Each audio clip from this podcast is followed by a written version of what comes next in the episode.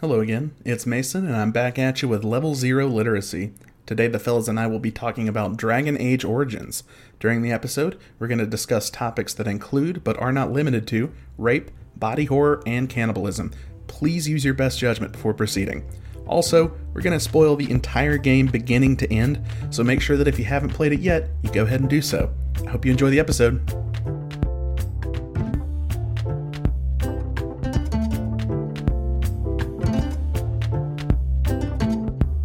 Hello, folks, and welcome back to Level Zero Literacy. I'm Buck, and I'm joined as always by my co hosts, Sam Hey, and Mason. Hello. And today we're going to be talking about Dragon Age Origins, the first game in the Dragon Age franchise. A game released by BioWare between the release of Mass Effect 1 and Mass Effect 2. This was BioWare's attempt to meld their own D&D experience from making the Baldur's Gate games and what they've done making the Mass Effect games and put it into their own fantasy world without the D&D baggage. This involved making their own combat system for this game, but the combat system is not the topic of this podcast. The story Otherwise, we'd rant. We, we'll talk we about just- it a little bit. Yeah, we'll get into it. We'll just rant. and the gist of the story is that your character y- y- your character becomes a gray warden and a gray warden is a style of warrior in Dragon Age's world who is specialized in fighting a kind of scourge on the earth called Darkspawn who are like this world's orcs effectively Tolkien orcs I call them. I I kind of think of them as zombies. yeah, very similar. And the actual beginning of the story changes drastically based on your race and background in this game. Honestly, cool feature. Yeah. A lot I of agree. that's like a very common thing that a common feature people want out of WRPGs is background based opening sequences. This is the only game I've played that has that. It's pretty cool. So I figure the best place to actually start in terms of our talking about the story is talking about how our characters started and maybe evaluating those particular stories and it'll give everybody background as to a little bit of how we might have made other choices in the game. Yeah. So I played. I played a elven mage named Nostros, and I gave him a very big nose and tiny other features.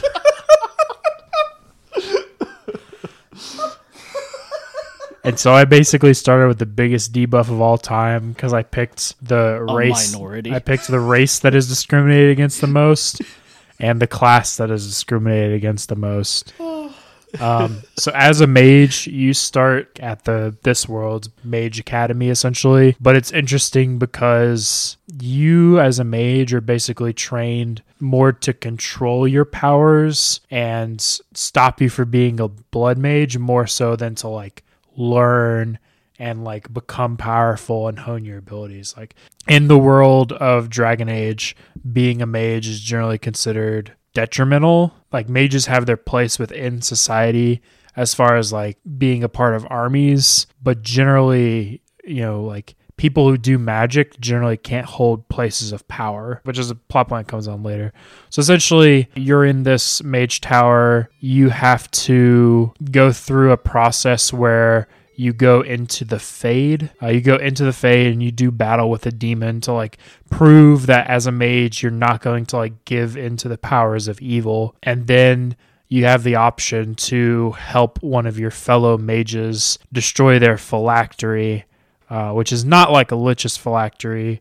Your phylactery is basically a way for them to, if the Templars ever have to like track, if you ever like go rogue as a mage, your phylactery can be used for the Templars to track you down and kill you essentially. And so you can, you have the option to help one of your fellow mages destroy his phylactery so he can like escape and like go live a better life. I chose not to help him because I was like, I have no skin in this game. And so I didn't. And I ended up getting him arrested because I wasn't going to like put myself in danger to help this guy that the game insisted was my friend, but I, me as personally, had no connection to. Um, and the other like big lore piece of information you get in the Mage Tower is they essentially do I, what I would what I would equate to a lobotomy to some of the mages, where they essentially they're called the tranquil, where essentially they just take away all your personality and you just become very like calm, you know, one notes. It's hard to describe thoroughly, but They they like remove aspects of your personality and you're like left with just like no sense of self Yeah. and like only like vague survival senses. So It- like tranquil you meet in the game will be like you can threaten them and they they'll just be like, "Well, I I would not like to be robbed. Please don't do that." yeah, You know, I- they don't they don't like react. Yeah, I would equate it to lobotomy, but um, so that was that was my experience. Uh, that was like the first thing I experienced interacting with the world. Can you become tranquilized? No, you don't get the option to. You you kind of interact with the tranquil. Uh, so the reason you have to, the reason your friend wants to escape is because he believes they're going to make him tranquil, and so he and he doesn't want that for himself. So he's trying to like get out before they do it to him. Kind of for good reason, by the way. Yeah, well, As we'll the find re- out so the reason the, the reason why they make mages tranquil is because they believe it is an alternative to uh, for mages that are going to like give in to like the demons and the fade essentially or if they believe that they're mages that like don't have a place within society it's better to tranquil them and let them live a happy life as a tranquil whatever that looks like rather than go about their what they believe will be dangerous lives as a mage because there's like this huge stigma. One of the main reasons there's such a big stigma against mages is because uh, essentially there's blood mages, and blood ma- blood magic is seen as like an evil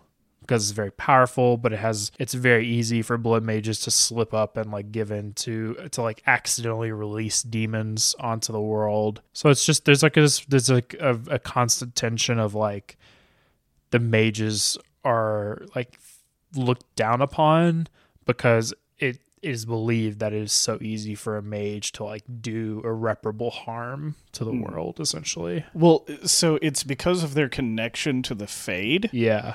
If they get possessed by a demon, it is way worse than a general possession. Right. Uh, And we'll get into one of those later in Yeah. a little bit.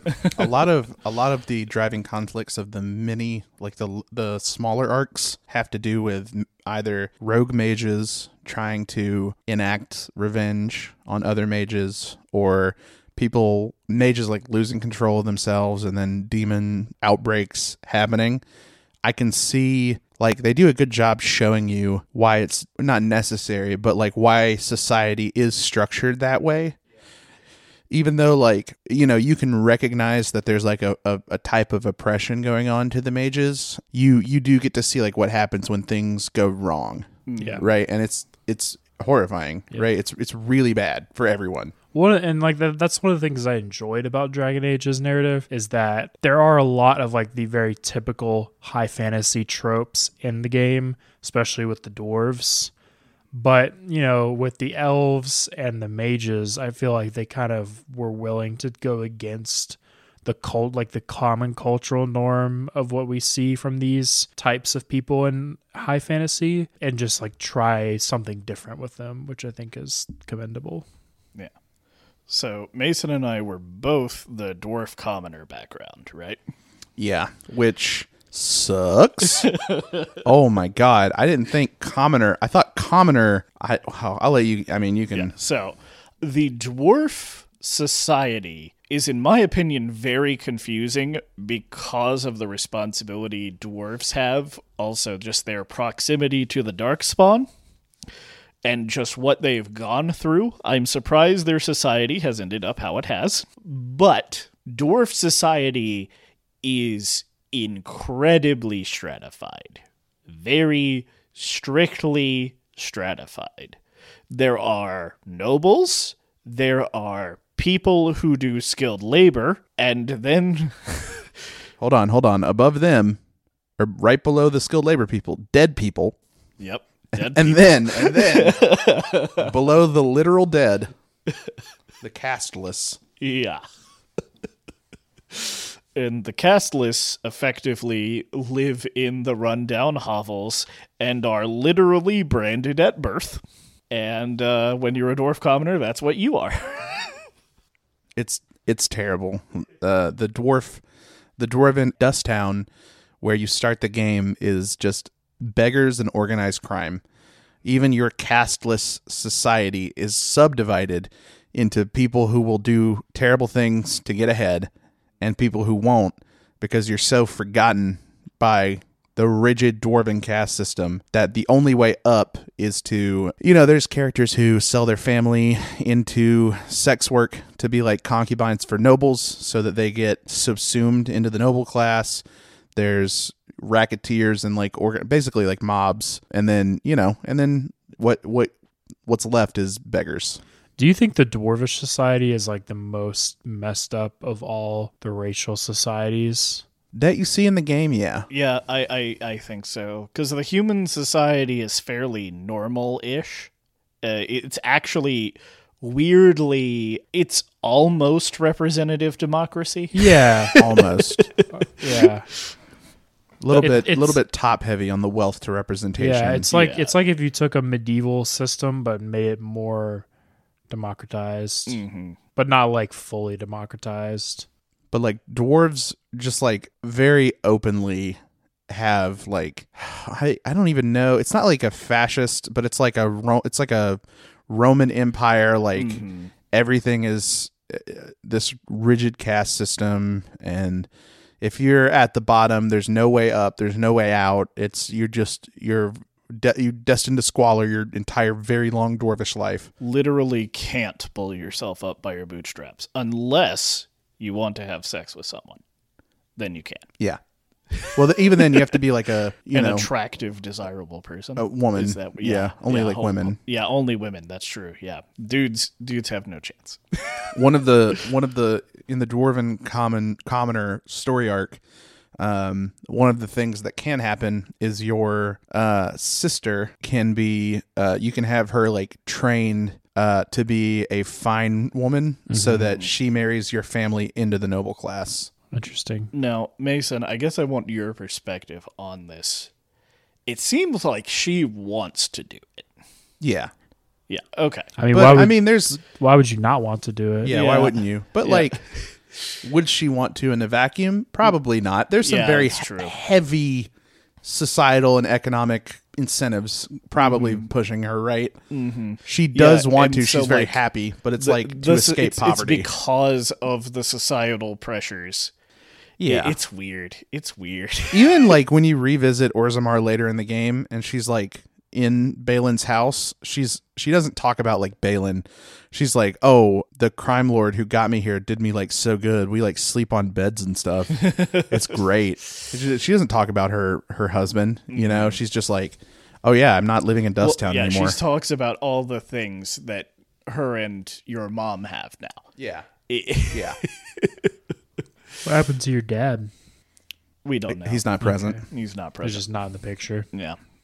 Your mom is like a ineffectual alcoholic. You don't even get to She's like a reprobate. interact with her. So effectively, the um, the dwarf commoner story. What happens is you're working for a crime lord because what else are you gonna do? And you have to rig a fight. And when you go to rig this fight, what happens is the person who is supposed to be fighting and winning is passed out drunk. And you have to go. I don't know how many options there are, but I'm pretty sure you have to put their armor on and go fight, right? I don't think there's any other thing you can do. And so you go and you do this and you fight and you get found out eventually. But after you get found out, you get sent down into not Orzammar. Well, you get taken in by the actual Dwarf cops. dwarf cops, but then you get moved to Crime Lord's jail and you have to escape from there. And eventually, I'm pretty sure there's no option. You just end up killing the Crime Lord. And then, and while you're doing this, Duncan, who is currently the leader of the Grey Wardens in Ferelden, is watching you and recruiting and looking for people and ends up picking you at the end of this. Yeah, for the mages, Dun- Duncan just like shows up and is like, "I want some mages. uh, you look good. Yeah, I'll take You you." you have no autonomy, so you're Yeah. coming, you're coming with me. Yeah, he literally goes to the first enchanter and is like, I'm looking to recruit some mages into the into the Grey Wardens. And first enchanter is like, ah, well, you know, we'll see about it. And then you walk in, he's like, what about that guy? it's not exactly that, but that's kind of how it goes. I actually think the next segment, the the battle after you become a Grey Warden, is like one of the coolest ones.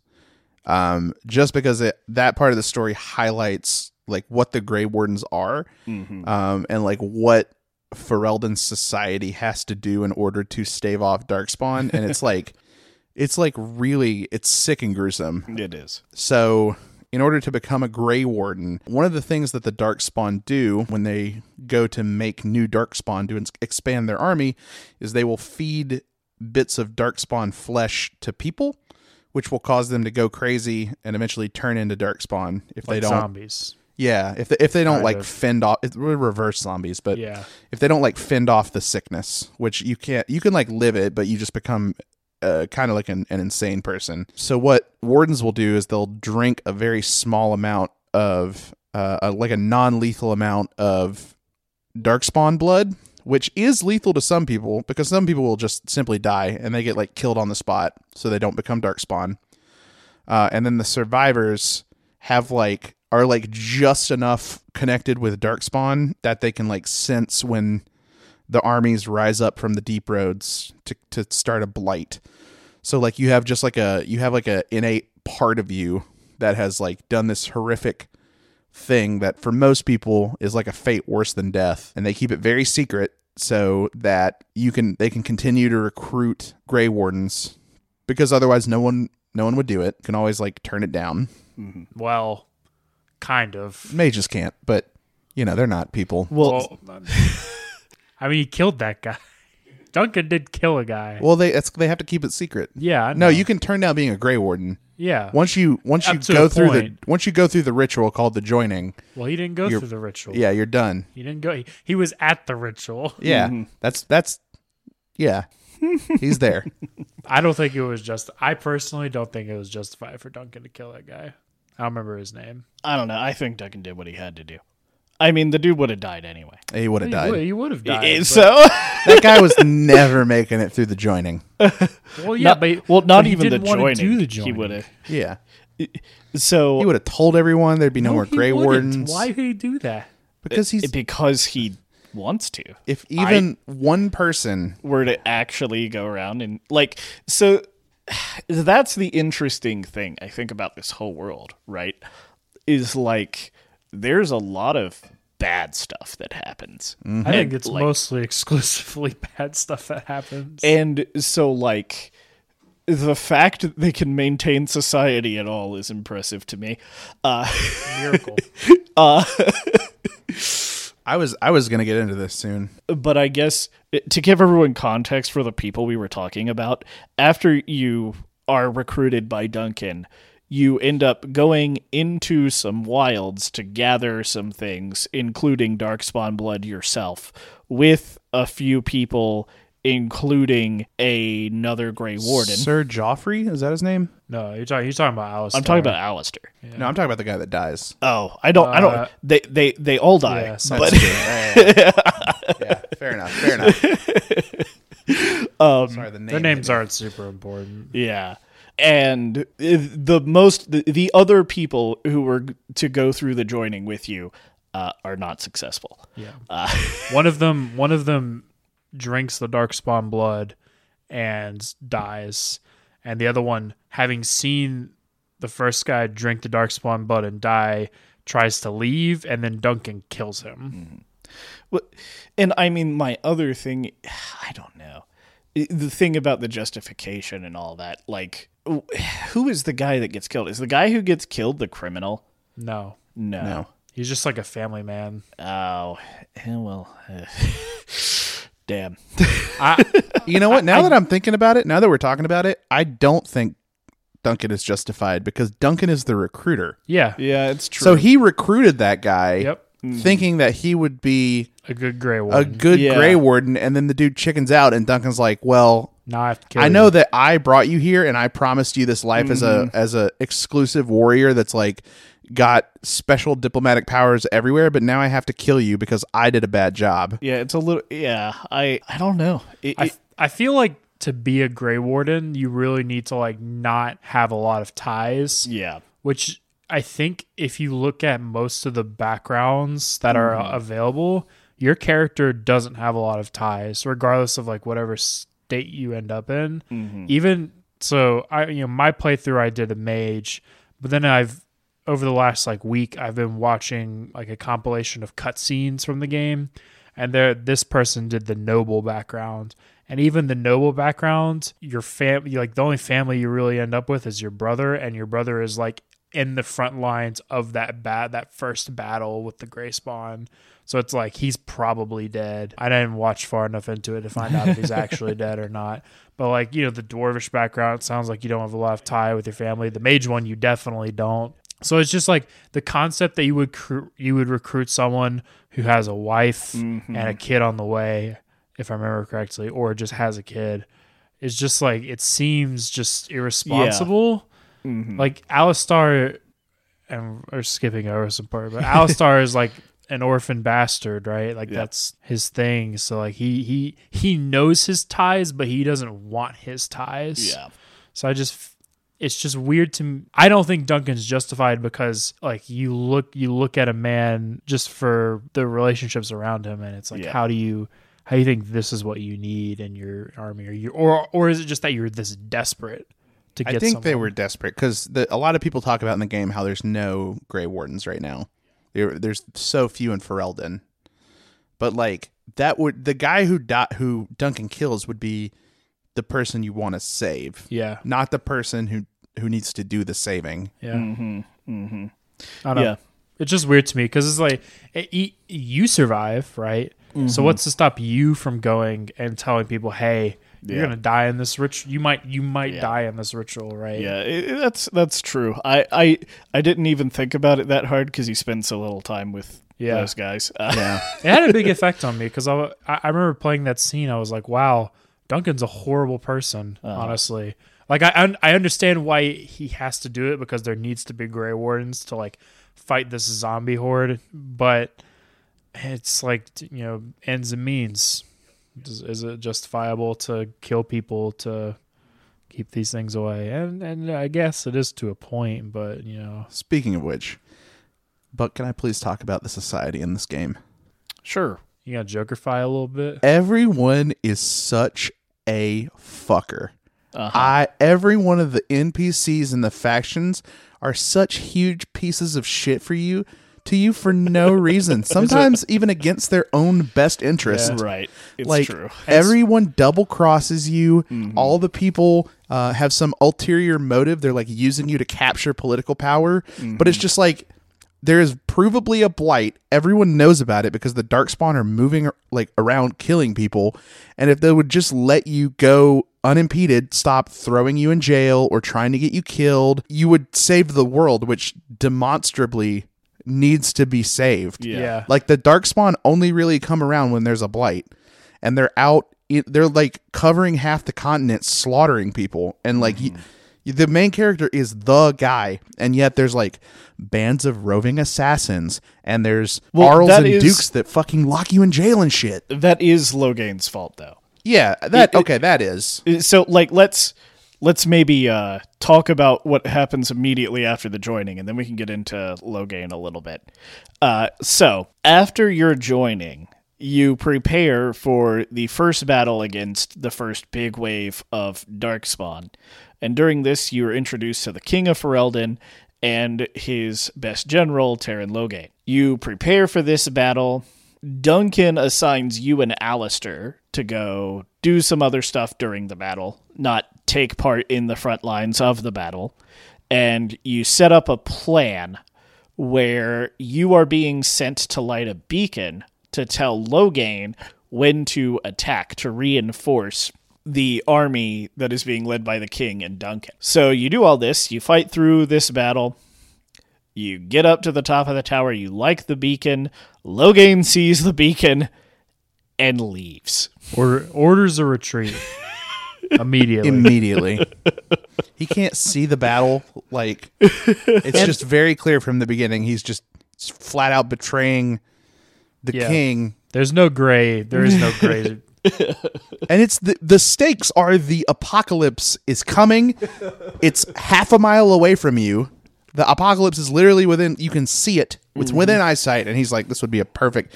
Like, ugh. Yeah, yeah. And so what follows is a cutscene of you watching Duncan and the King die. And The funny, the funniest thing to me about this is that Loghain waits for you to light the beacon before leaving, and I ju- I'm so curious as to what he would have done if the beacon didn't get lit. Because Yeah. you know, what if in in the alternative in the you know parallel universe where you and your party get killed by the dark spawn that are in the tower? Does he still leave? I would assume so. yeah. There's also a world where the first wave beats wins the battle against the darkspawn. Yeah. Loghain isn't needed, and he doesn't have the opportunity. Uh, it was like a crime of opportunity because if the beacon's lit, he knows that the king's about to get fucked up. Right. So when he sees it, he like knows like, okay, now I put the plan into action. Yeah. I just never I guess I never really understood Loghain's like motivation other than just like Hi- I want to be the powerful guy. so his motivation is one, he wants to be the powerful guy. Two, we've discussed there's no Grey Wardens in Ferelden. Yeah. Loghain is a veteran of the war for freedom, Yeah, against Against the- Orlais. Yeah, Orlais, yeah. and Orlais is where most of the Grey Wardens who would be coming to help would be coming from. And for some reason, in his head, Who's just racist yeah, essentially. Uh, uh, uh, Motherfucker. very. Um, we'll talk more about that later. Yeah, it's just it, it it's weird to me because like I, I guess well you know th- and this is back in an era of game design where you know you didn't necessarily. I'm not, and I don't even want to say necessarily that Logan could have been a sympathetic villain. Yeah. I just feel like they could have given him. I would have liked a little bit more depth. Yeah. See, see, here's the reason that I'm not asking these questions. When I read this game was inspired by A Song of Ice and Fire, for people who don't know, the Game of Thrones books, every decision like that, I I started just not thinking too hard about it because I'm like, okay, they were they they just love Game of Thrones. So Loghain making the Game of Thrones choice makes yeah, I don't want to say it makes sense to me. It's fine. I'm not against it. I don't, Yeah. I don't want it to be like that. I'm against like the way they characterize him. Mm-hmm. It's just I I think it's just very I think it's just more typical of the the era that Dragon Age is from that we don't really see a lot of depth from him. But I would I think if they were to revisit a remake of this game today, which I have seen like discussions of them thinking about doing it, it would be cool to like flesh out his character a little more and just give him give him just like some you know some seasoning, some salt and pepper. Yeah. you I know? think I think the thing with this game is it's like basically like a grand epic as far as video game goes, uh, as video games go. as far as video game length goes, Yeah, that's true. But like because they were still constrained by a lot of technical things like you know this had to be able to play on consoles mm-hmm. and people only had certain size like hard drives and stuff like some things have to be shortened have to be mm-hmm. cut sure. right? They're introducing like hundreds of characters in this game. It's not like road 96 where oh, there's only like six or seven different named characters. You can explore each very fully. I agree. I just believe that if they were to remake it today, they could tighten. They might like tighten down like some of the like NPC interactions, mm, yeah and then just use it as a way to like ec- further develop and explore. Because even a lot of the dialogue you have with like your direct companions that are in your party is Yeah. fairly cut and dry. Oh yeah, it that's actually a problem I have with the companions in general in this game is like you can have like maybe four conversations with them. Like if you click all the text options on them when you get them, most of the time that will never change. yeah, You've clicked all of them and had all those conversations. I understand that that's because this is a game from a different time, but like it's also a little confusing because I thought there would be more to it. Yeah. Well, and and like the only party member you have that ends up getting flushed out is Morrigan, and that's mostly because they're setting her up for like use in the future and future the next Dragon Dragon Age Inquisition. And what a shame because Morrigan sucks. God, she sucks so much. But we can They try to justify it. we we we actually need to get into that. Why don't, why don't we just like cover Yeah. companions as an umbrella? Oh, okay. can- we Did you do have a favorite? Did you have a favorite companion? Um, Zevran. Zevran has the most like understandable motivations. His story plays out in the most like understandable way, and is very relatable to me. Yeah. I didn't get to have time to talk to Zevran, so Ooh. the bad thing happened. Hmm. Unfortunate. We'll get to that. My favorite companion is the dog. I- Yeah, the like dog's. this. I mean, Dog. obviously, the dog is the best. Yeah. Like I would say the person I enjoyed talking to the most was like Leliana cuz like she's like one of the more knowledgeable people about the world in general. Yeah, she does the most. She does the worst. She does the most world building of any of the characters. I am surprised. You and I, every time you talked about the game, I was like, "We're playing the same." I cannot stand Leliana. Well, I, I want to be honest. I think that my like liking of Leliana is from Dragon Age Inquisition. Oh, okay. I played Dragon Age Inquisition and I used her a lot in Dragon Age Inquisition, and Dragon Age Inquisition fleshes out the characters way more, Yeah. gives them way more depth, makes them way more interesting, but that's not the game we're talking about. My favorite. My my my next favorite companion though is Sten. I like Sten. Sten's cool. I just like that he's he's just a very straightforward. I like he, he has a kind of mysterious air about him because he's just like you. It's int- I like it because you learn a lot about him and his people mm-hmm. by the way he acts and not what he tells you. Right? You know, everyone you know everyone else is like, oh, I'm gonna. This is my back. You know, Morgan's like, oh, this is my backstory and this is what happened to me with Flemeth and like all this other stuff. And Sten's just like, I want to fight things Mhm. and kill them, ideally. And like, you're doing a really bad job leading us because we're supposed to be fighting and killing things, and we're Yep. just not doing that. So I want to fight you just to make sure we're on the we're on the up and up. I found he was a little troublesome in that way. Yeah, specifically from that specific trait of his that he always wants to be in the midst of battle. I was doing the Urn of Sacred Ashes part Yep. of the game, Oh, right. which is a required story quest. It is not a side quest. And he would like chime in and be like, "Hey, why? Where's we're the dark spawn. should be fighting Darkspawn right now? Noticed we're not." And then I would get like Sten disapproved minus ten. I'd be like, "What? We have to So- help this guy." So hilariously, the only place I used Sten a lot was the Dark Roads. So I never. Oh, he loved it. Yeah. I bet he ate that shit up. Sicko. God. That was when I benched Morrigan because I got tired of wiping every combat. Yeah. Is when I benched is when I benched Leliana. That's what that's when I really started to turn on Leliana because I was like, it's oh. so hard to Oh, I outfit got rogues. I got so oh my god, this is such a dumb aside. I got her ranger AI to work. I had Spectre as a ranger. I set all of I took the time to set all the tactics right. So oh my she God. didn't go and just stand in the middle of a group of enemies. I never touched the tactic It- system. That might yeah. been why I sucked at the game. Yeah, so so the tactic system, like that's why I used her, is because she's spec as a ranger, and that's what I needed. I have plenty of melee combatants. I have a mage. I need somebody with a bow, and Yeah. she's like your only option. well, so- I, I played a ranger with a bow, so Oh, oh, okay. I made her go into daggers, and then I got um, Zevran, and Zevran. I was gonna say Zevran is Better much her. better at that. so I ended up benching her a lot. Mm. How how much do we want to talk about Morgan? Do we want No, to? not too much. Okay, I so feel like her. I feel like her story is the most. Is like she's really the only companion that actually has a story. yeah, she yeah, she but is.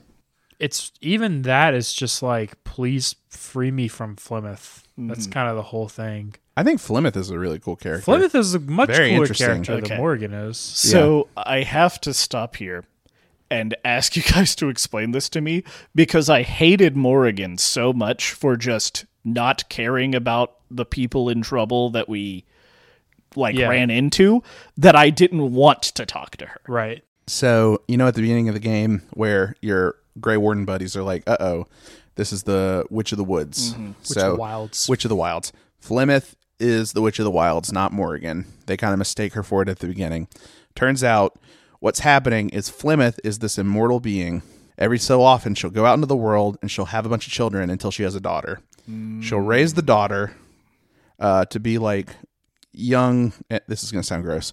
A young age where she can like breed and have more kids, and then she'll through magic transfer, kill the daughter, and transfer her consciousness into the dead body. So she lives forever by way of like zapping herself into her new kid. Yep. Um, Morgan is getting to the age where Flemeth is like her. Flemeth is obviously very old. She's close to dying, so Morgan thinks it's about time where Flemeth is going to take over for her. The way you learn this is you find Flemeth's basically diary like a- in in the Mage's Tower, I don't remember what they refer. It's like a codex. the Black Book. Uh, the black book um, you find that and it's like a special morgan only gift it starts the flemeth quest eventually you can you can kill flemeth. You can go to kill flemeth. She's an- a very hard level 20 dragon. She's very difficult. Yeah. um, but morgan suspects like you get flemeth's like actual spell book and morgan will be like oh um, she's like just gonna reform her body but i'm gonna run away so where she can't find me ever. Um, if you leave her alive, Morgan seems to suspect that Flemeth is going to be able to find her. She's just kind of buying time, trying to get her plan. If you don't kill Flemeth, is like try to hide long enough to where Flemeth's body dies, and then she dies. But if you kill her, um, she'll be like, "Oh, I think like there's a really good chance that I'm gonna hide myself so far away she can't find me." And I'm gonna have your kid. Yeah, so that was the thing that came into my mind at the end of the game is like you're having a kid. Sounds awful suspicious. Oh, the kid has a really powerful soul in it. Hmm, Yeah. you know, I wonder why you want that. The Like, soul of an old god. Yeah. like, clearly, you're just gonna fucking do what Flemeth did. You're just Oh, making right. sure your kid's Yeah, yeah, magic. Yeah, yeah, yeah. Uh, uh, spoilers for the end of the game. Yeah, I almost wonder if like they wanted to you to engage more with the narrative, and so as a result of that, they felt that if they made the companions, it, and this is like I don't think this would be true today, but in in the day and age where they made Dragon Age Origins, if they felt maybe they felt like if they made the companions too compelling, then you might pull away from like the, the story they were trying to tell, and I think that is, and we see that that is something Bioware gets away from because the next game they make is Mass Effect Two, which has like your your party members have like very strong emotional ties to you and like the story as it unfolds. to me, to, I remember nothing of Mass Effect 2's main narrative. I only remember hanging out with Yeah. the companions and doing the companion quests. Well, it's because, it's, and I, I don't want to get too deep into it, but it's God. because it's because those quests are so important to how the main narrative plays out, especially at the end. But I don't want.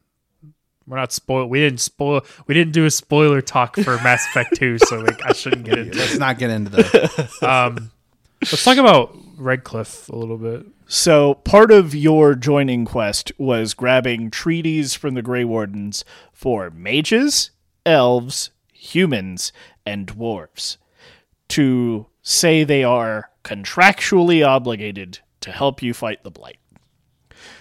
And immediately after Loghain runs away, you and Alistair kind of pass out and end up maybe die. But Morrigan and Flemeth save you. And effectively, what happens is Flemeth tells Morrigan, you have to go with them. And you make your way out of the woods into a town called Lothering. I don't think we need to talk about Lothering much. It's it, effectively a bunch of side quests. And this is where you find out that Loghain says the Grey Wardens killed the king instead of him killing the king. That's the thing that matters in Lothering is you find out Loghain has flamed, framed you for the killing of the king. And so after this, you have the choice of going to one of those four places to try to get the assistance of each of those races in fighting the blight, and that's the big main meat of the game. So Redcliffe is where you would go to find Arl Eamon, who would be your human connection for your treaties. Your most trusted human at this point. Because you know you can't go talk to Teyrn Loghain because he'll just kill your ass. Uh, the reason I want to talk about Redcliffe first and I, is because I thought it was pretty interesting to learn how differently things can play out and depending on which order you do things in. So I personally went to Orzammar first, uh, but in the video I watched, they went to Redcliffe first. And, you know, the first section of Redcliffe pretty much plays out the same, where the town gets invaded by the undead. You have to fight them off. You have to gain the trust of the villagers. And then Teagan's like, you know, I'll show you, I'll show you the way into the tunnel, like tunnels under the castle so that you can get in and like fix whatever's going wrong. So one thing that I thought was interesting is if your rapport is good enough with Alistair, Alistair will tell you during all this going on his like backstory.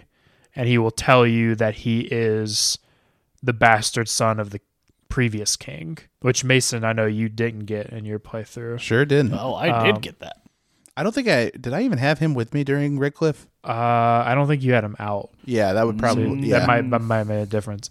So so that's like one thing I found interesting is like just that information not getting revealed until later into that section of the game. After you sneak into the castle in the jail uh, cells down in the basement, there is Yoan Yoan Joan. Joan, uh, who is the mage that has been poisoning the Arl and also was training Connor, the son of the Arl, because he is Connor is a mage. And you have the option to either free him or leave him to rot or kill him on the spot, essentially. So if you choose to free him, he will accompany you up into the main castle where you learn that Connor has been possessed by a demon and is now kind of in control of the castle. He has mind control powers essentially and can summon the undead and all this other stuff.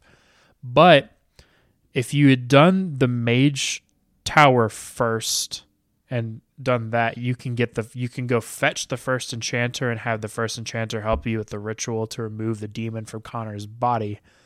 But if you haven't done that and you free the if you feed free Joan, you can have Joan do blood magic to help get into the fade and Connor to free him from the shackles of the demon. And to do this, Isolde, who is Connor's mother and the Arless, uh, sacrifices herself. So the uh, Joan extracts the blood from her body and uses it in place of the Lytherium. Uh, Um, or, or you'll say lyrium. Lyrium, yeah. Yes. Because some of the names in this game are Yeah. so hard. Yep. So instead of lyr- using lyrium, he essentially sh- extracts the blood from her body and uses it.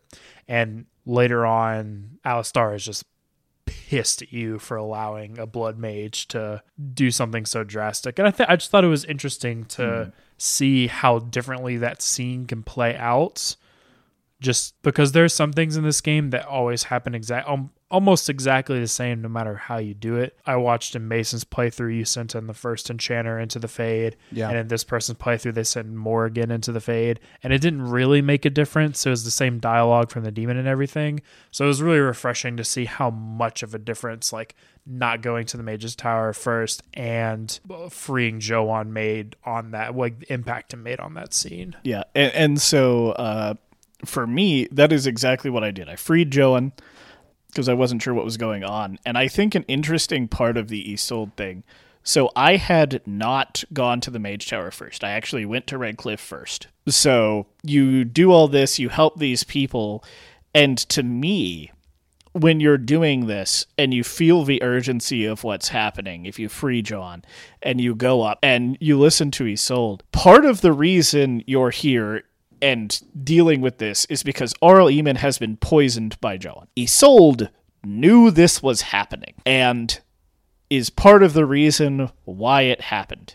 She didn't want Joan to do it, but Joan is not a circle mage, and because her son was showing magical aptitude, her options were send him away to the circle or uh, get instruction from an apostate. I personally was like, I haven't been to the circle. We can't leave.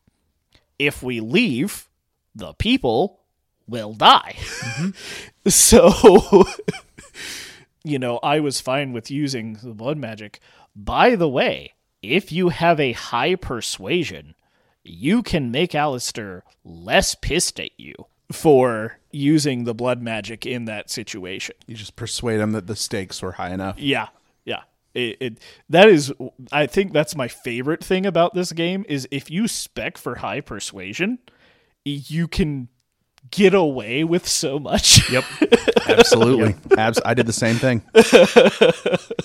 Your skills matter a lot. yeah. Like the the way that you the way you spec your skills can like very much change the narrative, which is nice. Mm-hmm. And so yeah. So if you go and get the first enchanter, does it they don't have to kill Isolde and she lives. Exactly. yeah. Yeah. So they, the so this is what happened in my playthrough. Um, they explained all the options.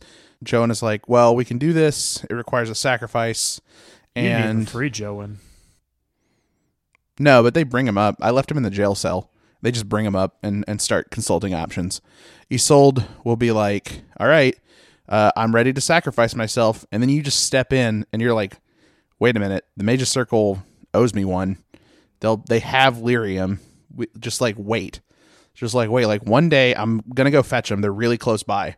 And it's there's no downsides. No one dies. The kid doesn't mind control anyone. Um, you just go get them and they arrest Joan after the events of the of the quest. Which I guess that's technically like a negative consequence if you see it that way. I it depends know. on your. It depends on your. He's an assassin. He like is like a murderer. He's like totally okay to murder a guy. He's a bad person. He might be repentant. He might Yeah. be sad for what he did, but he did try and kill a guy for the bad guy. Like he deserves to go to jail for some amount of time for that. I feel like. Hmm. I don't think it was that bad. And I mean the Arl the Arl is actually kind of gracious because I mean the Arl is literally just at like he could just kill him. Yeah. And- Yeah. but And he'd be perfectly in his rights. Yeah. And that guy tried to kill him first. now you know what? Since we're talking about Templars and Mages, why don't we talk about what happens at the Mages Circle? yeah, I, I the major I love the Mages circle. I like I I like a lot of aspects. I like the world building of the Mages Circle. The the Mage's Circle is the only dungeon that doesn't overstay its Oh welcome. sure, yeah, Oh, yeah, yeah, yeah. sure. I agree. I agree. Yeah. It's the only one I was like, oh, this concluded at the perfect time. Yeah, mm-hmm. So when you go to the Mages Circle, after resolving things at Redcliffe, in the case of what we're talking about, you get there and they don't want to let you go. The circle is on lockdown, and you have to. The Templar blocking your way is annoying. Yeah, he's such a piece. like you have to do so much just to get him to let you go there. you didn't persuade him? I did persuade him. Oh, yeah. It- It's just like I had to talk to him in circles. I think maybe I didn't have a high enough persuasion the first time I talked to him. I feel like saying I'm a Grey Warden should be enough Yeah. for the Templars of all people. Yeah. And so you go there and things are not good. What has happened is there has been a revolt in the Mage Tower. Hold on, hold on. Let him cook. Good. Let the revolters cook. Hold on. Keep going. Let's hear him out.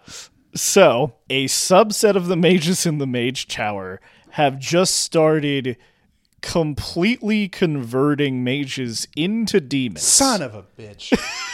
you had me and you lost me. just just straight up blood magic into demon no like we want to be free no just we're gonna take everybody and turn people into demons and if they don't want to be a demon they die. And so when you get there and this is explained to you high templar high templar the, the, the captain is like i mean you can go in if you want you'll probably die. We're you, you we're not we're not helping you. I've got i've asked for order 66 to be executed. Yep. I'm I don't remember what it's called, but he's effectively asked for clearance to kill all the mages. You are given the opportunity to go in and save them, but if you can't save them, they're all going to die. You go in, uh, you see one of my favorite game mechanic companions Wynne. Yeah, Wynne is I didn't talk to her much, but man, having what a healing- great what a great companion. Spirit healer busted because it's the only one. You better bet I maxed out that fucking skill tree. Yep. I was just like, you be the best healer you can Wynne. And so you make your way up the tower. Most of it is killing blood mages. Uh, the one blood mage surrenders. I let them go because I, in my playthrough, I was trying to minimize actually killing people. And even though this is a blood mage who probably did bad things, I just, if they were going to surrender and not keep fighting, either, like, where were they going to go? They were going to go to the Templars and die. And but as you climb, you run into probably the most mechanically interesting dungeon thing in the game, where you walk into a room with a sloth demon in it. Demons in the Dragon Age world, by the way, are named after some of the seven deadly sins. I don't actually think there's seven. There's, No, there's five. there's There's, five, rage, yeah. lust, sloth, pride, and I can't remember the last one. Wrath. Wrath. Wrath. Rage, lust, sloth, pride, wrath. maybe. Yeah. The sloth demon puts your party to sleep and effectively puts everyone in the fade. And then you have to do like loose literal like lucid dreaming dungeon where you transform into things and go through it and you end up fighting the sloth demon. You meet a mage in there called Niall, voiced by Liam O'Brien from Critical Role. Crazy. Crazy. Young Liam. and he is the one who helps like guide you through it and he is also the person who was trying to stop the blood mages in the first place however once you make your way through the sloth demon's dungeon you effectively get to the end you kill the sloth demon and yells like yeah i'm dead it, it's Yeah, I remember that. It- He's just like, ah, you can't help me. yeah I've been here too long. Like, What's been going on for like a week, man? You're Yeah, fine. Probably you need water, but it's legitimately sad. Um, you get out, you loot Liam's corpse to get the uh, litany of something or other, which it, this dungeon was so cool compared to every other combat encounter. in yeah, true. game. It's the only one that had a mechanic like this. Yeah, and so this litany is an activated item that you need to make sure you put in your hotbar before you go to where you're actually going to fight the real final boss. Imagine having a hot gar- hot bar, PS3 gang. Let's go. you f- make your way up to the final boss and you see a Templar in a force field. Crazy magic's going on. I don't actually know why he was there besides just to be tortured. Because when you talk to him, the mages have been screwing with him. Uh, but he also just. I don't know why they haven't killed him. I don't know why they haven't done anything with him. He's just there. Uh, and he is where you make the big decision for this dungeon, which is do you kill all the mages in the room or not? Uh, his argument, which is very weak to me, is some of them are blood mages. That means all of them are blood mages. Kill them all. yeah. I. I think like the evidence for his argument is supposed to be you are surrounded by the consequences yeah. of what can happen if you fuck this up.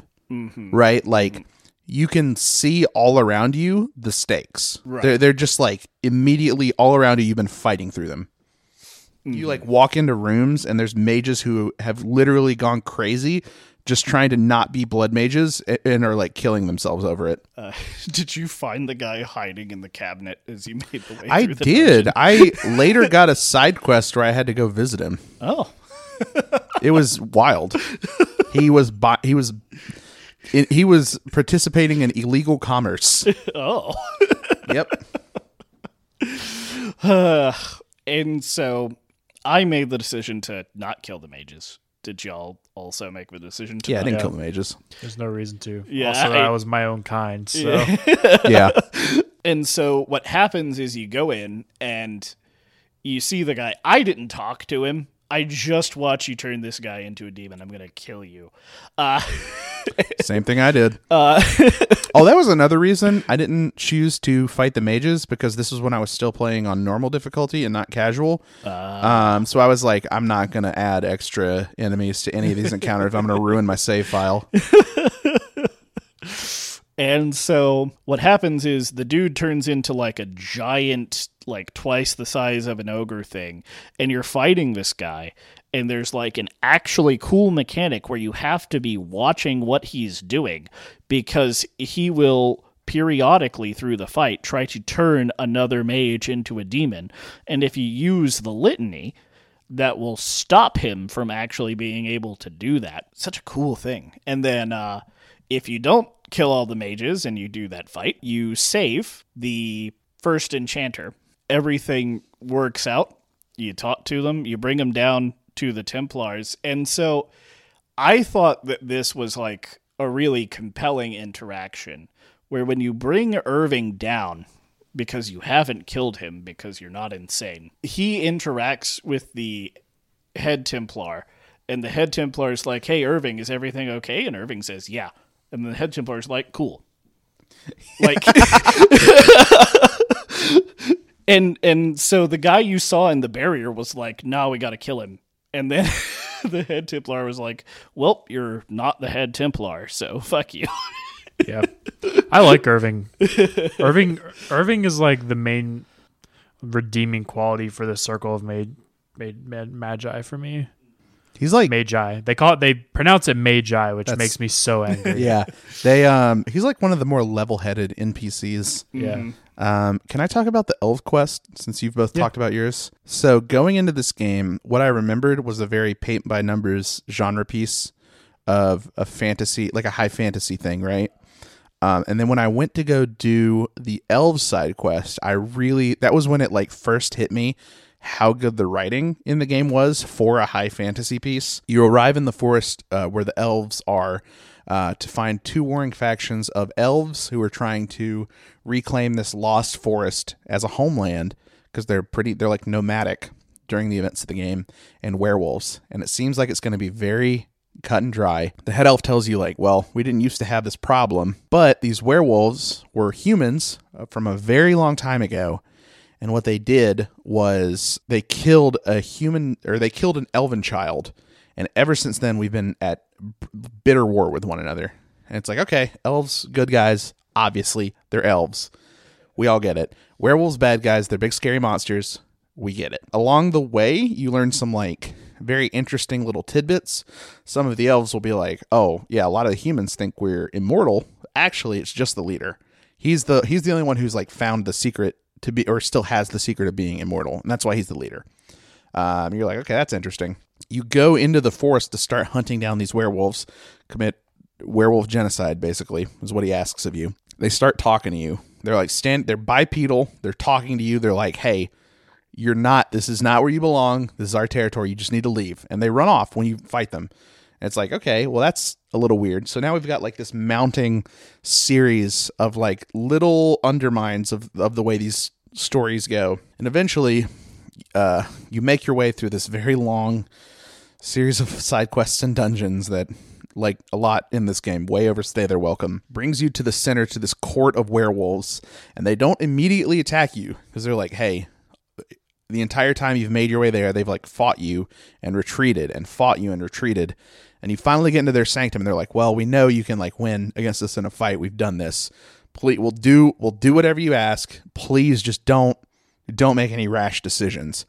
And you know the wheels are like really turning at this point. Like why you know like these guys seem like very reasonable. I'm in i'm invading their home which is like a ruined shitty castle.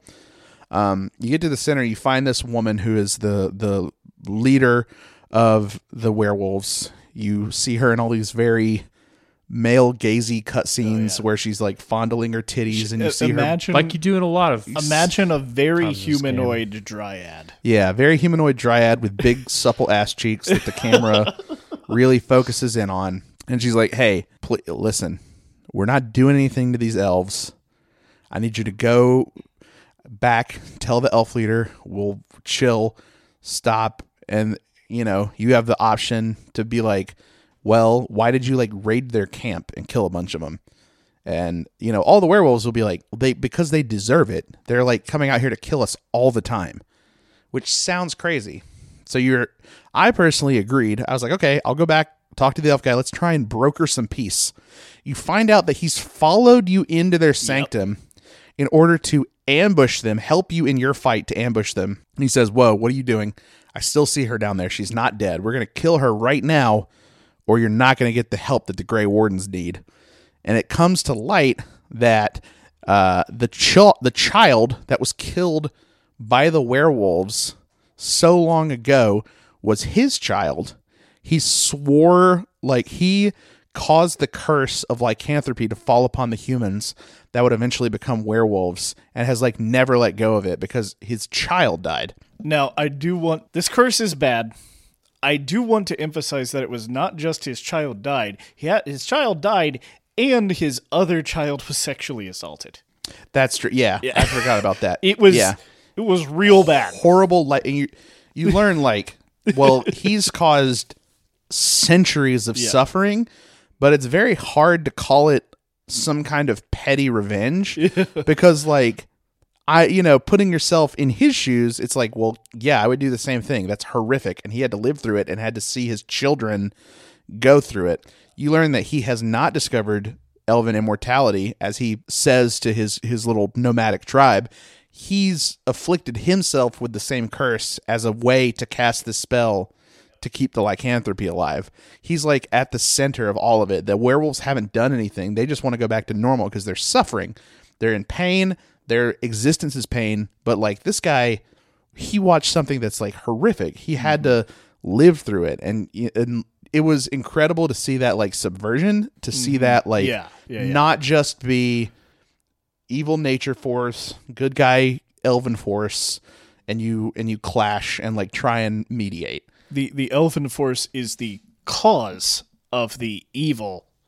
I'm bunny earing evil here. Nature force, like Yeah. he made this happen. And he and he he continues. He is always making a conscious choice to perpetuate it. But what are you gonna do? Fault him? like he had to watch monstrous things happen to his children. It's If I- also it's also like because the elves are essentially the slave race in this society. I think there's also like a bit of you know that p- tugging at the player. It's like yeah, they'll the elves in general have horrible things happen to them basically all the time. Yep. yeah. You know? It's not as if the elves are generally a happy-go-lucky society. They're not Lord of the Rings elves. Yeah. Not not by a long shot. Uh, so we find all this out.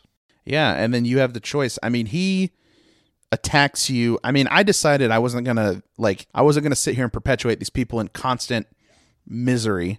I said he's he's gonna have to work it out. I understand, but like none of these people are the ones that are responsible for what happened. So you can't keep doing this. He attacks you. You can eventually fight him, talk him down. He fights to the death about it. He fights to the death, and um, I think I had the choice to let him live, but I was like, "You no, you're." Uh, there was a lot of so like a lot of choices in this game. I had the choices to spare lives, Yeah. but I didn't choose it because the game had beaten into me that these people were horrible. This society is horrible. So I was like, all right, if you're slavers, I'm sorry, you're going to die. Like, I know you're going to do it again. Everyone in this game is a complete bastard. So I killed him. His his second in command kind of took over, and she pledged the elves to me. So Orzammar. I fucking hate this. this portion of the game sucks so bad. It is Did you have a hard time with it, Sam? No. I I mean, hate- like, I I was him. talking about difficulty, and then yes, I hate him. I hate him. I he didn't suffer like we did. Yeah. So Orzammar, uh, you go there and you find out Orzammar. You are actually hearing throughout the game that Orzammar is being closed off. This is because the king of Orzammar has died. and not only has the king of Orzammar died, uh, there's a bunch of he said, she said about why the king is dead, and they have to choose a new king. Uh, pretty much nobody wants to pick the son of the king, Bhelen. Because he's a progressive. Y- yeah. Now uh, he isn't just progressive. Uh, he's also a fucker like Yeah. everyone else in the world. Don't get me wrong. But Harrowmont is also a fucker. Yeah, but he's also wants to keep the caste system. And me coming from the dwarf commoner background, there was no way I was going to stick with uh Harrowmont for Same. various reasons. You said you picked Harrowmont, I right? did pick Harrowmont. Listeners, you can't see this, but I'm flipping off Sam. I I the dwarvish section of the game, I was just I I felt very just like shut out because I was not a dwarf, Right. which makes sense because they're very like Insular. Insular. insular community. And so I didn't feel like I learned a lot about either of the dwarvish candidates for Yeah. king, and so I just kind of like picked one. Yeah, it makes sense. So, with the dwarf commoner part, the very interesting thing is that the noble that your sister has uh, used to move up in the world is Bhelen. So, that's, why I just chose Bhelen and didn't care. So, I guess, by the way, this is literally most of the story in Orzammar. There's some politics, you pick a person and then you spend four hours in the deep roads. Oh, you only spent four hours? You got it quick, man. Jesus. How about how about we explain a little bit about what the deep roads are? Because they're very they're very important to world building, even though they're not super important to the narrative. So the deep roads are the remnants of dwarf society. Previously, there were twelve dwarven thaigs.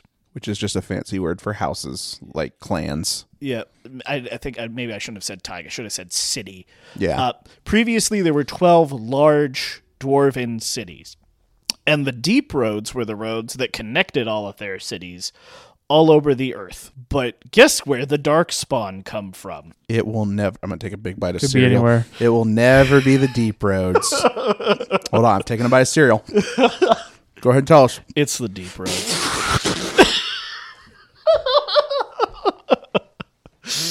and so the dwarven society has to constantly deal with the fact that they are the front lines of the most dangerous aspect of the world period. I think so the dark the deep roads are you are exploring the remnants of dwarven society and you are looking for a paragon. A paragon in Dwarven society, someone who has gone above and beyond their caste to advance Dwarven society forward to effectively be immortalized. They're effectively like living gods. I think I think the best shorthand would be they're The currently living best dwarf. Yeah, yeah. The currently living best dwarf. the cool guy. Yeah. and the last p- living paragon, Branka, disappeared into the deep roads two years ago.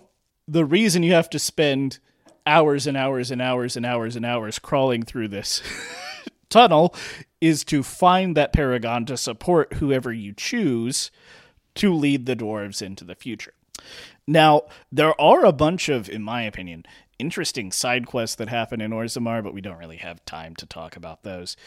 So you dig through the deep roads for hours of mind numbing combat where there's just literally they just put 20 enemies and say this is a combat encounter. Um, and God, the fucking the deep striders, dude, the little oh, yeah. velociraptors. yeah. Uh, no, they don't drop anything. They don't provide experience. They just show up in groups of like 30. Yeah. I'm sorry. And by so the most frustrating thing about this is you spend your hours doing this, right? And when you get to what you think might be the end, where you find Paragon Branka, it locks you in and you can't leave. And you doesn't doesn't tell you this until it- you're yeah, in. it doesn't tell you this until you get there. And I ran out of healing items by the end of getting to where you Me too. Uh, but anyway, so you find, uh, I, I guess, uh, Oghren is a character who exists, who is looking for Branka. He's Branka's husband. He's a companion.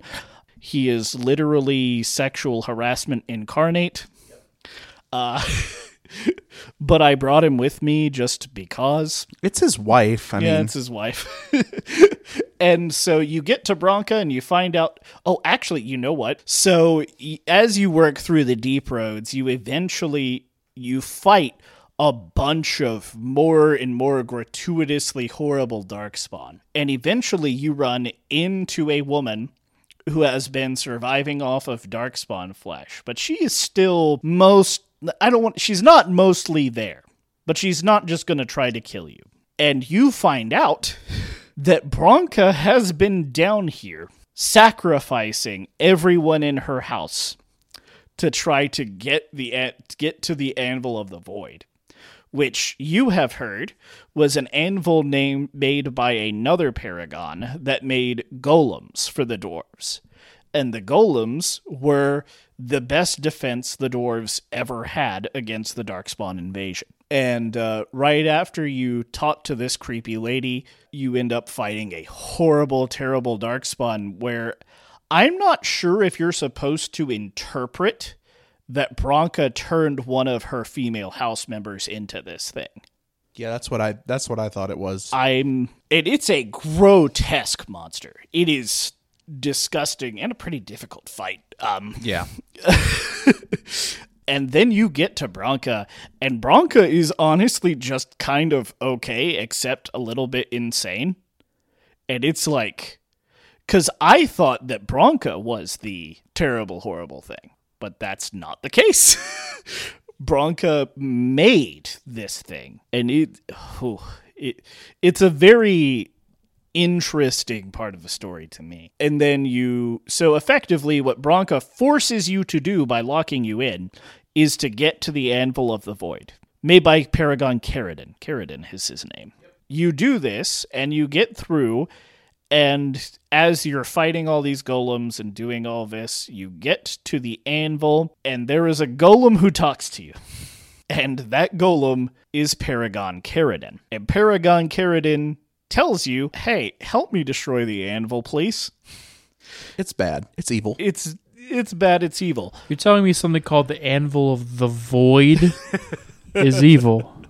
You but wouldn't it- believe it. Crazy. It made the golems the best defense against the darkspawn. Except to do it, you literally have to extract the soul out of a person and Yeah. put it in a golem. This was, I swear to you, this is where I would decided I wasn't bringing Morrigan around anymore because I was down there talking this through, and I was like, obviously we can't use this thing. Obviously, you can't. Especially with how dwarven society is. Yeah, right? you, it's just gonna be castless people who Yeah. get sacrificed. obviously, we're not using this. And Morrigan was like, "Don't you want to see how powerful it?" Like, no. What are you talking about? would it would it be fine if it was consensual? yeah, but the uh, Like the dwarves obviously won't consent because they they want their body to go back. They want their soul to go back to the stone, right? But Her- it was Harridan, right? Caridin. Caridin. Caridin's like, oh, the the power hungry kings, they just kind of it's going to inevitably escalate to a point where they're just going to start Yeah, yeah. leading people like lambs to a slaughter. sure, If someone just wants a golem body, that's fine, but like That's- that's, not how the thing is it's kind being of used. cool. I want a golem body. And so at this point, you have to make a choice because Branka comes in with her own golems using a control rod, and you either side with Caridin and go to destroy the anvil, or you side with Branka to kill Caridin and give Orzammar the anvil, which, as a dwarf commoner background, there is no way in hell Never, never. I am going to give current Orzammar that anvil. And Hey, would you so- like it if your mom's brain was sucked out of her head and put into a rock monster? You kidding me? And so you fight Branka, Branka dies, Oghren's upset. You destroy the anvil, Morrigan's upset because all she cares about is power and hating other people. I and That was another cool one. To Yeah. be fair, the story was sick. yeah, It's- story I could not because of the length of the Deep Roads dungeon. yeah. The the dungeon was way too long. Way way way way way way way way too long. And there's no fast travel. Yeah. It, And then you kill that brood mother and you're like, that was it, the final Yeah. boss. And then there's so much more. Yeah, yeah. There's like two hours after killing what you think is the final boss of that area. Shit, it's the mid boss. it's like the third hardest encounter in the game. That's the mid boss. And so after you do this, Oghren offers to teleport you out. You go pick your dwarven leader, and the dwarf port of the story is finished. After you, we've collected all of these treaties It is now time for the giant uh, political meeting called the Landsmeet, where we confront Teyrn Loghain for his crimes against the crown. Of course, he resists the whole way, and he's tries to make a claim to the throne because his daughter is the wife of the king, and Right before this Landsmeet, your job is to figure out how to convince everybody Loghain is crap. Part of this is he was going to kill his daughter. Part of it is he literally let the current Arl of Denerim torture people in his basement. Part of it is he is selling off elves as slaves. I don't know how the slave trade isn't enough on its own. Yeah. You can do if you do the slave. I did the slave trade. That was like what I harped on, and Yeah. I lost. Yeah, the debate. too. I was like, "Are you guys kidding me? yeah. Are you serious right now? There's elves here." We've collected the treaties. It's time to face the uh, Teyrn Loghain in marketplace of ideas. We're going to meet him in the fair and free uh, forum of debate, which is heavily stacked against you because the uh, daughter is the current ruling queen since the king died. Your only claim to the crown is Alistair, the bastard child of the king. So most people don't really believe Alistair's story. Teyrn Loghain has had this propaganda campaign running for the entire time you've been helping people that you killed the king. I lost it. I lost it. I think I was I looked up the mechanics. I think I was pretty close, but I did not I was not able to sway even with all the side quests I did. Did did either of you guys win the debate? I didn't finish the side quests. If I had finished, I think I would have won. No, I did, I lost. Yeah. Uh, so whether you win or lose, Teyrn will challenge you to duel to the death. You can spare him. You can make him join the Grey Wardens as a punishment, which he will survive and make Alistair leave your party, and then Teyrn Loghain takes his place. Or you can kill him, which I did, because why in the name of God would you let this person live after they continuously tried to get you assassinated and fucked with you? Like, I can't see any reasoning to ever keep them alive. I I can. I didn't I chose to kill him, but I think there is like a poetic justice in like forcing him to become a Grey Warden. Yeah. Because it's the thing that he's you know, he's made an enemy of them. You know, he he's repeatedly shirked his duty to actually protect the realm that he is supposed to be king of. And now you are just like forcing him to reckon with the things that he has been actively fighting against. And so, like, I think if it weren't for Alistair leaving the party as a result of Loghain joining the party, Yeah. I think that I honestly, I kind of think that forcing him to become a Grey Warden would be a better, Yeah. in, like like, better path. that actually frustrated me because I did not want Alistair to leave. Yeah. And so, like, the way your options work out, you cannot have Loghain and Alistair. I actually wanted Anora to be queen because Alistair does not want to be king. Yeah. Right. He has no interest. Uh, however, if he isn't king, Anora kills him. Or you can force them to get married, and if Loghain lives, Alistair will leave. Can I can I tell you about my incredible interactions with Queen Denora? Sure. you meet her. She puts. She, you have to rescue her essentially from being a captive under one of her father's underlings. She comes to you. She's like, she has sends a servant to you, and she's like, "Well, I want to double cross my father. Please help me." You go run some like hijinks and japes to get her out of prison. She comes out in a disguise, and she's like, "We're gonna sneak out." You immediately get caught. I mean, immediately. So, me, being a smart, rational, thinking human, uh, I'm like, okay, the jig is up. I'll just come clean. The Yeah. fact that I'm with the queen and clearly trying to save her because she's in a disguise will mean that everything is cool. Immediately double crosses me. Immediately double crosses me. Gets me thrown in jail. I break out. She comes to me again. She's like, hey, ooh, sorry I double crossed you. Can we still, will you advocate for me to be the queen still, even though I double crossed you? I was like, no, I'm obviously not going to do that. You're a piece of shit, just like everyone else in your family and in this world. Yeah. Um, so you can either advocate for Alistair to be the king and step down from being the queen, or uh, you can, you know, step aside, get out of my way, because the dark spawn are coming. We get to the Landsmeet, and she says, she comes up to me and she's like, she double crosses me again. She's like, this guy has been trying to assassinate my father and get him. I'm like, you piece of shit. You were the one who came to me to double cross him. She's she's literally in like she has to be inspired by Cersei. I hate her so much. Like she she has to be inspired by Cersei. I I can't imagine any other inspiration, but like they saw Cersei, they read Cersei Lannister and were like, it, sounds like her character arc. yeah. Well, a little bit. I mean, there's no incest, but No, we don't know. but yeah. So we do the Landsmeet thing. And then finally, after crowning Alistair King or getting Alistair killed and, and getting Teyrn Loghain, Yep. uh, if you're some kind of reprobate, Yeah. um, you move on to the final battle. There's a giant darkspawn siege. You fight through them triumphantly, leading all these armies that you've collected, splitting your party in two. Everyone you take tells you how much they love you and how glad they are to be fighting with the darkspawn with you. And everyone that you split into the other party is like, "Wow, you're a huge piece of shit. Why can't I go into the other?" I'm like, I gotta four people I have to come actually, and I five people actually have to didn't. stay. Ha- I actually didn't have that happen. First off, I didn't have four people because we forgot to talk about the most important thing. What's that? So, killing the archdemon means and Grey Warden has to die, Yep. in theory. in theory. and the only other option is the option Morrigan gives you. Uh, you you are told by another Grey Warden that you saved from the torture basement. A Grey Warden has to die to kill an archdemon. He says it should be him, but if not, it's got to be you or Alistair or Teyrn Loghain, maybe.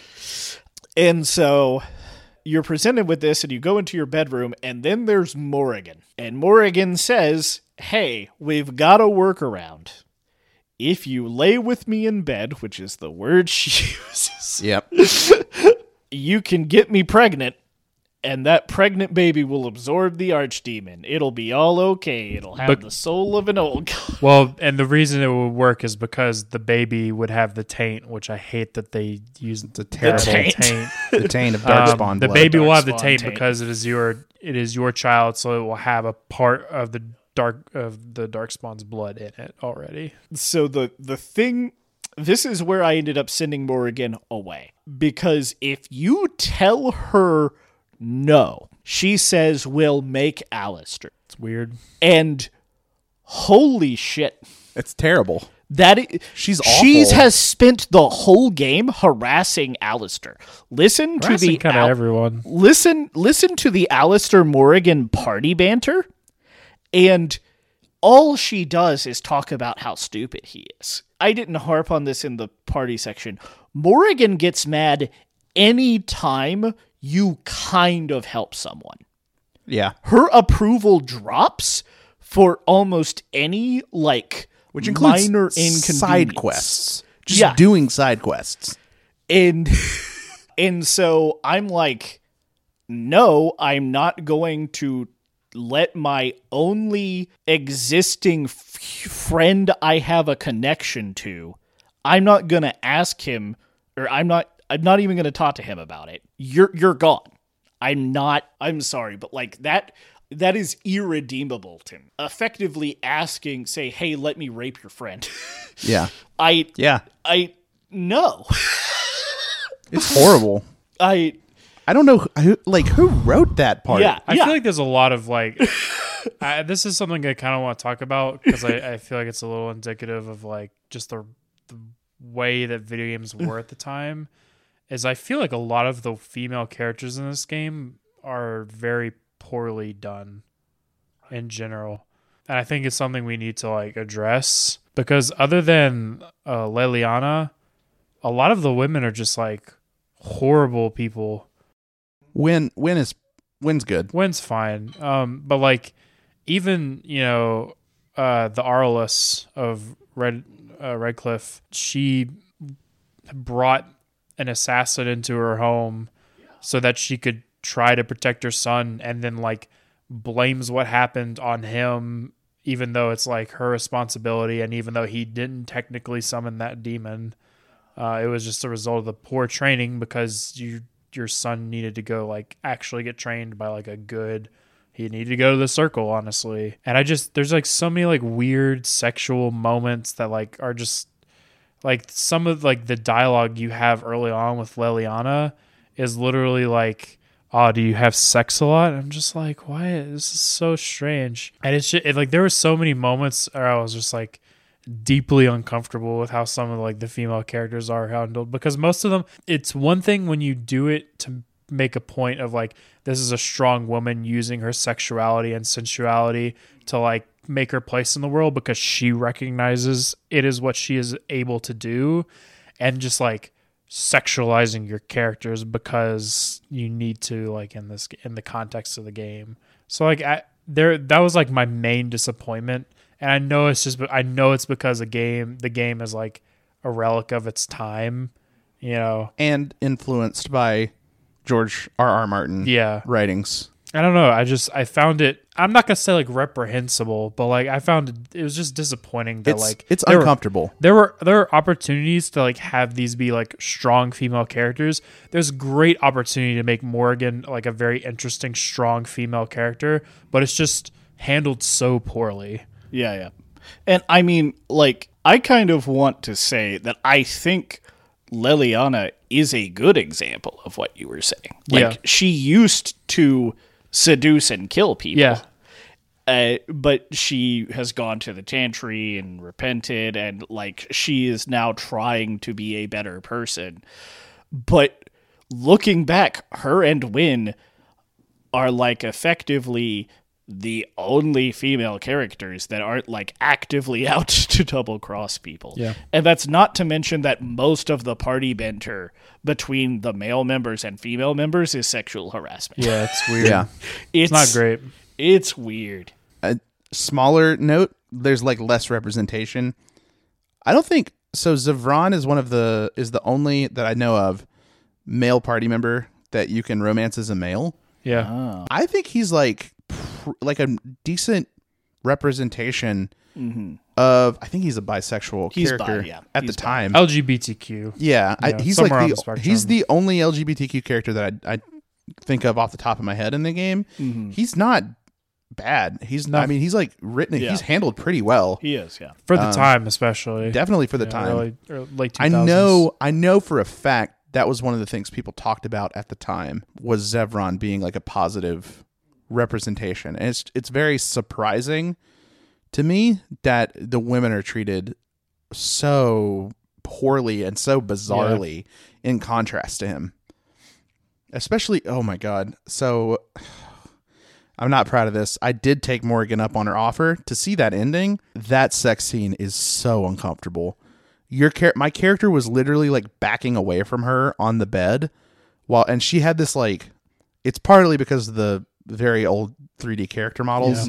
Her face is like horrified. She's like she's doing like the rock eyebrow raise and like crawling towards you while you like back away from her with a completely neutral face expression. God. It's so weird. Oh no. It's so bad. And she like li- it ends with her like leaning over and blowing out a candle and it goes black. So you don't like see Yeah, yeah. in the in the way that you do with normal sex scenes where everyone's like happy and consenting. Uh-huh. Um it's really I like regretted it immediately. It was cuz I I didn't see anything wrong with it because my character romanced Morrigan. That sex scene was weird and bad. yeah. Final battle. Final Battle's awesome. Final Battle's great. There's not really a lot to say. I, I don't really have a lot to say about it. It's just cool. It's Yeah. very cool. Very cool. Yeah. So I guess like th- yeah, the final battle is just a final battle. You can go and like save some extra people, and I don't know how much that changes. Um, but when you get to the end, you fight the archdemon. The archdemon fight's pretty cool to me. I usually don't like big set piece fights in these kinds of games. very cool interaction. There were anti-air ballistas around. Yeah, yeah, yeah. Because my character had um, traps and devices, I could fix them and shoot at the archdemon with them. That's was really cool. Uh, and so, because like the only choice you have to make at the final battle, effectively, is if you did not get Morrigan pregnant, you have to pick who dies. I picked my warden because. I mean, my warden really didn't have many connections to the Earth anyway, and wanted to minimize death in most ways. So I just let him do it because, like, he wasn't gonna. Al- uh, the other option was Alistair, and Alistair was supposed to be the king of Ferelden. So Uh, it was gonna be me. See, but think of how poetic it would be if you brought Loghain to that and be like, "All right, Loghain, you have to sacrifice, you have to sacrifice yourself because this is what you said you've been doing this entire time, and now you're actually going to follow through on your word." That would be interesting to do if I wanted to lose Alice. I just don't think that the story would flesh out that way.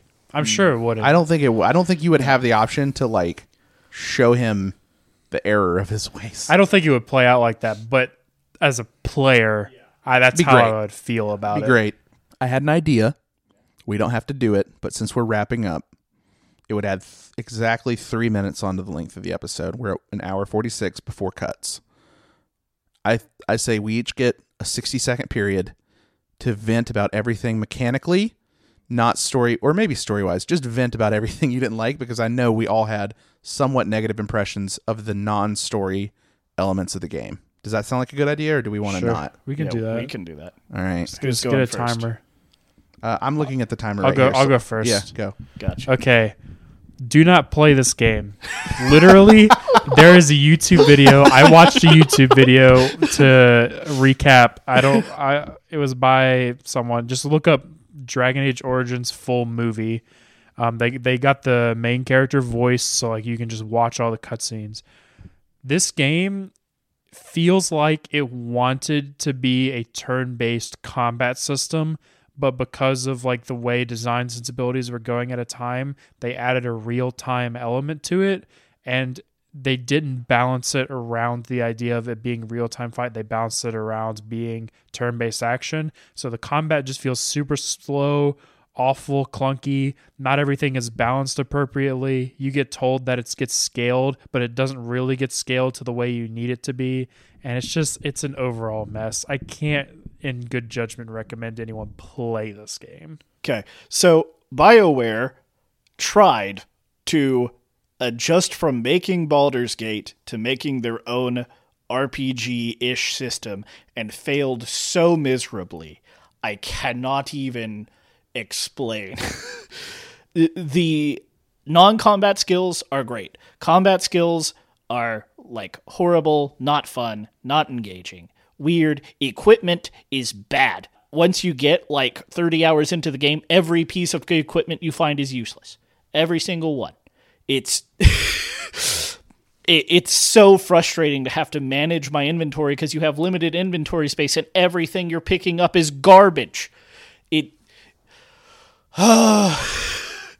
Uh, and I, I just I wish they would have done something different with the combat here because they didn't have the time to make a full fledged RPG system like something like Pillars of Eternity or uh oh god what's the name of that Divinity. Divinity or Divinity Original Sin. One day, the designers of World of Warcraft will have to pay for their crimes, and I will be the arbiter that brings justice upon them. I had to suffer through 36 hours of this fucking game. It is impossible to outfit a rogue in this game because you're putting all of their points into cunning and dexterity, and all armor requirements are fucking strength. You. Mages have no stat requirements on their gear because it's class restricted to mage, and warriors are dumping points into strength, which leaves rogues with nothing. You get in game gear that adds to cunning and dexterity, but it requires 32 strength, which of course you don't have because in order to keep up with the insane damage scaling that the enemies have, you have to put all of your fucking points into cunning. I hate this game. I hate this game. I hate this game. the story is fine, but the juice is not worth the fucking squeeze. I oh my fucking god, the dungeons are about five floors too fucking long, and every one of them has a climactic battle that you think is the end that happens halfway through, and it's so frustrating and destroys the pace of the dungeon every fucking time. That was exactly sixty seconds. All right, so thank you all for listening. Uh, if you are continuing to play the games along with us, on our next episode, we are going to be covering Metal Gear Solid 1. And I am so excited. What if a- you're gonna play along with us, play the PlayStation version. Do not play the Twin Snakes. The Twin Snakes is bad. So, thank you all for listening. This has been Level Zero Literacy, and we will catch you all next time. If we get a thousand subscribers before the next episode, um, Buck will start an uh, a freedom campaign for OJ Simpson. Goodbye, everyone.